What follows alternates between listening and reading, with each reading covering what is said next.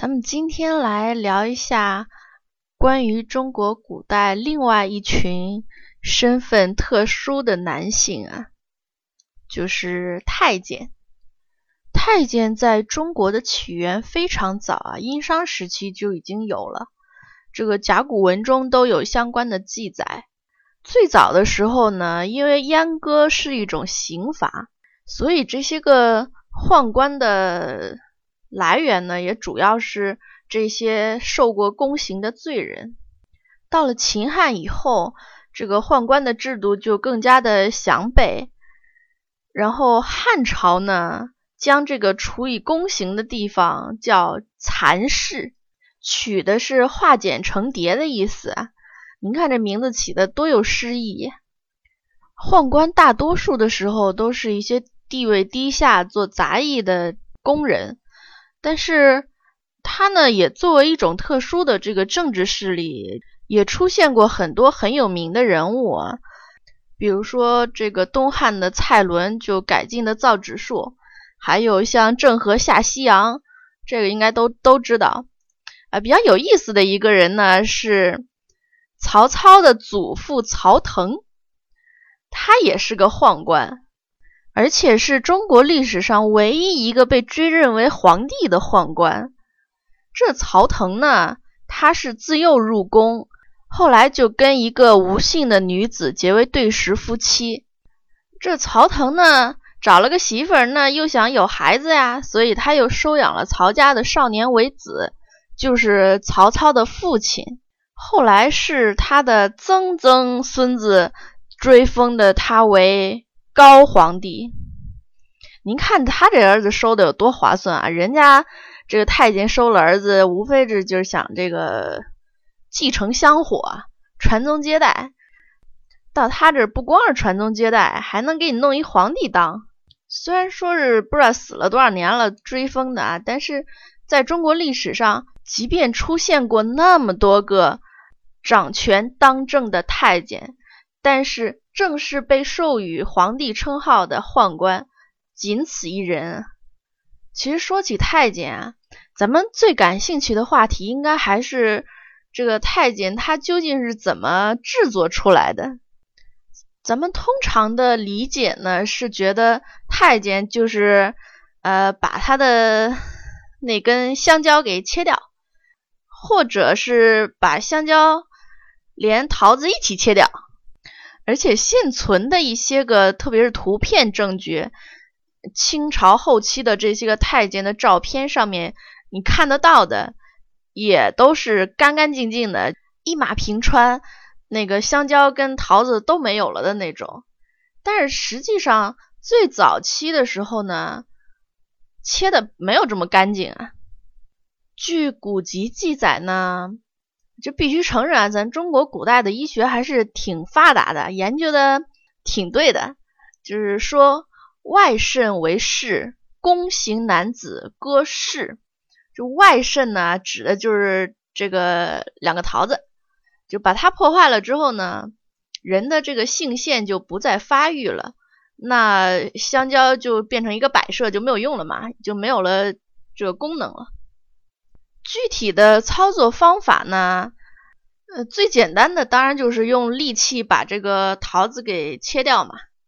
那另外据记载呢，还有一种方法就是叫绳器法，就是说在那个男童幼小的时候呢，就用一根绳子从那个桃子的根部系死。其实这么做的话，这个原理应该就是阻碍它。的那个血液循环嘛，嗯，所以这样做的好处就是又不会影响它的排泄，然后又阻碍了那个桃子的正常发育，这久而久之应该就器官坏死了，应该属于。呃，还有一种呢，是在男童幼小的时候呢，由深谙此道的人呢，每天轻轻揉捏他的那个桃子。这个渐渐适应之后呢，再加大手劲儿，直到把那个桃子捏碎。这两种方法好像听起来都是比较不那么痛苦的方法，但是这个方法就是必须是用在男童身上。如果是已经发育的人用这种方法的话呢，那他的这个欲望和这个能力会在一定的时间之内还是存在的，所以会造成一些隐患。就一直到明朝的时候，太监的那个香蕉还都是留着的。所以我觉得应该是可以理解成，就是明朝以前的这些朝代呢，呃，太监的香蕉可能普遍都还是在的。当然，像是宫刑，它作为一种刑罚，这个应该还是会呃全都切掉的。但是，呃，后期随着这个宫廷里边这种内侍需求越来越多，他肯定不可能所有的太监都是。因为犯了罪被这个施以宫刑的，那这些其他的这些个太监有可能就是会用一种比较温和的方式，那他的这个器官可能还是在的啊，所以才会有出现这么多这个太监娶妻纳妾结对食啊，甚至跟那个后宫淫乱的事情，特别是明朝。因为很多时期太监的权势是很大的，所以各种这个太监奸污妇女啊、强抢民女啊，就各种事情都有。那一般能够娶妻或者是能够仗势强抢妇女的这种呢，一般都是有地位的这些宦官或者是比较有权势的太监。那像那些地位比较低的宦官。或者是干下等差役的那些太监怎么办呢？咱们有句话说得好啊，叫“问君能有几多愁，恰似一群太监上青楼”。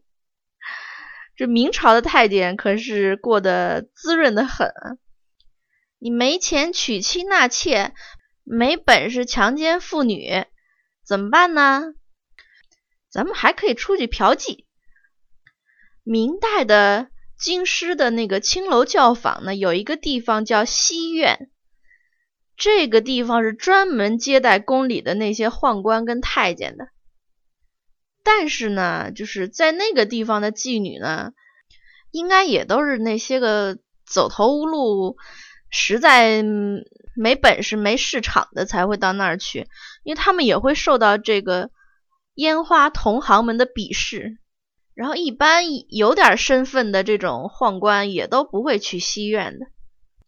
但是也由此咱们能看出来，这个明朝的时候，宦官是过得有多滋润啊！宫中结对食的这种风气也是非常盛行的。到了崇祯年间呢，朝廷还颁布过禁令，说禁止内奸娶妻以及在外面宿娼。但是也都没有能够禁绝这件事，所以到了清朝的时候，清代接受了明代的这个教训，他们在选太监入宫前净身的时候，就把他的香蕉跟桃子一起都割掉了，一样也不剩。而且清朝民间的这个职业净身所啊，那是非常专业的。手术的时候痛苦跟死亡率都很低，所以生意很好。到了光绪年间呢，北京城就有专门干这种营生的，有两家是最大牌的，都是代代相传的手艺，都是自称一刀下去保证没麻烦的。一家是南长街会计司胡同的 B 五，还有一家是地安门内方砖胡同的小刀流。因为清朝初年呢，对净身是有规定的，就不能自己私下里做，违者问斩。所以清宫里面很多的太监都是出自这两家。他们一年呢是分四次，就是按季度给那个总管内务府送净好身的孩子。净身的手续呢都是他们两家包办的。听说是每个季度呢是要向后宫。供奉三十个太监，就一年一共是一百二十个。这两户人家一年固定是两百四十个生意，就光靠这活儿就变得很有钱了，而且又因为输送的太监质量好，渠道稳定，后来还得到皇帝的封赏啊，做到六品官儿，比县太爷还高一级呢。当然，到了晚清，这个晋升的规定就没有那么严了。呃，而且清朝末年呢，那些太监很多都是穷苦人家出身，被生活所迫嘛，所以也有一些是就父亲亲自给儿子净身的，送到宫里去求条活路的。有很多年纪很小就净了身的，像李莲英就是八岁净身的。净身之前呢，你要先拜师，就是给你净身的那个师傅叫净身师。你要先拜他为师，然后一日为师，终身为父。就是你被净身之后，入宫做了太监，你享受荣华富贵的时候，那净身师是你的恩人，你必须得先孝敬他。拜师得有个拜师礼吧？一般哪怕你再穷，也得准备个猪头啊，或者是一只鸡啊，或者一坛酒啊这种。你当然你要是有钱，那就另外说了。但是一般有钱人也不太会干这事儿啊。然后你要净身之前呢，还得先写合同，就是古代叫文书啊。你现在那医院开刀动手术也得写一个家属同意书是吧？就是你得写明了淹死了不赔，就你万一这阉割过程中人死了，你省得到时候打官司是吧？当然了，这个闪避法律问题呢，这个不是重点，重点是什么呢？这张文书的重点是，那净身师他得要保障自己的利益呀。你万一哪天你这个太监做大了，是吧？像李莲英那种有权有势的，那咱们这张合同可就值钱了。这净身师傅得从那些太监那儿得到报答呀，赚点利头，是吧？因为咱们前面说了，那些个当太监的是穷人家的子弟居多。那很多时候他是做白工的，给你阉割，那他肯定希望以后要有所回报嘛。当然，这个遇到有钱人的情况呢也是有的。那遇到有钱人的话呢，一般就是会有两种价格了，一种是保证会活的价钱，那一种是不保证会活的价钱。那保证会活的肯定要贵一点了。然后这个价格谈好，合同签好，咱们就要准备接受阉割了。晋升最好的季节呢，是在春末夏初，这个时候气温呢不高不低，也没有苍蝇蚊子。因为手术之后的很长时间，这个下身是不能穿衣服的。阉割之前的一天呢，是不准吃东西的。然后阉割的时候呢，这个手和脚都是要捆住的，不能乱动，腰身也要固定起来，绑得很紧啊，一动也不能动。先用那个热胡椒汤呢，把需要阉割的部分加以消毒。用来阉割的那个手术刀呢，是一种像镰刀一样那种弯曲的利刃啊，据说是用金跟铜的合金制成的，呃，可以防止术后感染。但是其实那个年代的这个消毒措施都比较简单，那刀也就是在火上烤一下就算消毒了。呃，还会喂你喝那个臭大麻汤，就是石灰水熬的汤，就是用来止血止痛的。你喝完了之后呢，就头脑发晕，然后浑身麻木，这时候就全身都绑起来了，眼睛也被蒙起来了。呃，就净身师就要准备动刀了。嗯，是先从桃子开始下手，是先把那个桃子的皮呢切两个洞。把那个筋脉啊割断，然后把桃子给挤出来，这 听着就很疼，是吧？这时候呢，一般会在你们嘴里面塞两个鸡蛋，就是把你的嘴堵住，你疼也叫不出来，甚至有的时候那鸡蛋会在里嘴里边，就是把你噎的没气儿。然后你没气的时候呢，人一般这个身体就会用力。一用力呢，这桃子就很好往出挤。然后桃子挤出来之后呢，呃，净身师会用猪苦胆把那个伤口糊一糊。据说这个猪苦胆糊下去之后会消肿止血。然后下一步就该切香蕉了啊。这个也叫去势。这个步骤呢是需要相当高的技术的，要切的准，而且要切一个完整的平面，不能留任何凸起。你要是割的浅了，不够平贴，那改天这块软骨会再跑出来的，那你就得再切一次。你要是切的太深呢，也不行。太深的话，那改天伤口好了，它就会凹下去一块，又变成一个洞。那这个你小便的时候就会洒出来，像浇花似的，就是像扇子形状的那种，这一辈子不方便。很多太监腌的不好的就都有这种后遗症，经常会把裤子撒的湿漉漉的。那整个香蕉被切掉之后呢，就会在那个尿管的位置呢插一根细管儿，一般就是大麦秆儿。然后呃那个伤口的位置也是用那个猪的苦胆敷在上面，呃也有说是。用那个栓状的白蜡针插进尿道的，还有说是用羽毛的那个杆儿，然后敷伤口的那个也有说是用冷水浸湿的纸将那个伤口包覆起来的。这个应该是就是不同的净身的场所或者是不同的技术产生的这种差异啊，但理论都是一样的。切下来的那个东西呢，就由净身师傅保管起来。一般是用一个盆子里面掺了那个石灰，然后把你切下来的东西摆在里边。那个石灰是用来吸收水分的，防止那些东西烂掉。然后还有你的手术的那个契约书也用油纸包好，也放在那盆里面。然后呢，用大红布把盆包起来，绳子绑好，挂在那个房梁上。意思就是预祝这个太监以后福气一直有，步步高升。就这个东西，你切下来之后都是由净身师傅给你保存的，嗯，你最后是要自己花钱去赎的，因为古代人的这个观念就是死了一定要有一个全尸嘛，所以这个很多太监一辈子省吃俭用，省的钱就是为了最后能把他这个东西给赎回来。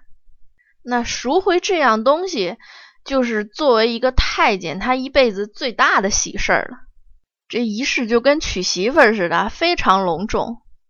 一般这个太监呢，到了一定年龄或者混到有头有脸，他都会收义子嘛。通常这个事儿是由义子出面的，不是由太监本人出面的。得先去跟那个净身师谈好，我赎回这个东西的价格，就是跟聘礼似的，这价钱先说好，然后红包呢是另外算的，红包另外包。这时候净身师呢，他家门口还得放鞭炮，这锣鼓喧天的那种，得有一个接斗的仪式，这非常隆重的仪式，就是净身师要摆香案，铺的红布，然后净身师把他那个东西捧出来放在桌子上，还有满棚的那个宾客啊，然后还要请族中长辈主持这个仪式。得念一遍当初的那合约书，就是表示今天我要把里边这个东西给赎回来了。然后这个太监的义子呢，还得三拜九叩，就谢净身师、谢族长、谢所有的这些贵宾。然后把装着这个零件的这个斗啊，用那个红龙双手捧着，坐上轿子往那个墓地去。那所有人在后面都跟到那个墓地啊，太监本人呢在墓地那儿等着。摆好香案，这墓地呢是太监的父母的坟，因为一般情况下，这太监能赎回来这个东西，他的年纪应该也不小了。然后就又是一顿锣鼓喧天，这老族长呢就再念一遍这个契约书，然后就说今天把这个东西赎回来了，就是念给这个墓里边的人听。等到要把契约书烧掉的那个时候，这太监就会呃。边爬边哭着叫着：“爹娘啊，这个你给儿子的这个骨肉，我今天终于赎回来了。因为古人讲究身体发肤受之父母嘛，所以这东西赎回来了，你得跟爹娘说一声。这种是混得好的太监，也有很多这种下层的小太监，他可能一辈子也没赚什么钱。”等到最后失去了劳动能力之后呢，还要被逐出紫禁城。很多太监晚年都是以寺庙栖身的。据说北京城郊呢，明清时期的这种太监寺庙大概有二十多座。像北京的中关村，想当年呢，它就叫中关坟，是官员的官。因为那个明清的时候，太监呢又叫中官。然后那个时候有很多太监在那个地方建庙和养老的庄园，那个地方就变成了一个太监的聚集地。那解放以后呢，因在那边建中国科学院，然后觉得“中关”那两个字不好，所以才改成了现在的中关村。关于太监的凄惨故事，咱们就说到这儿了。如果您有好玩的故事，或者有什么想听的内容，都可以通过喜马拉雅给我留言。或者关注我的微信订阅号，随便一说，跟我互动。随便一说由喜马拉雅首发，感谢您的关注。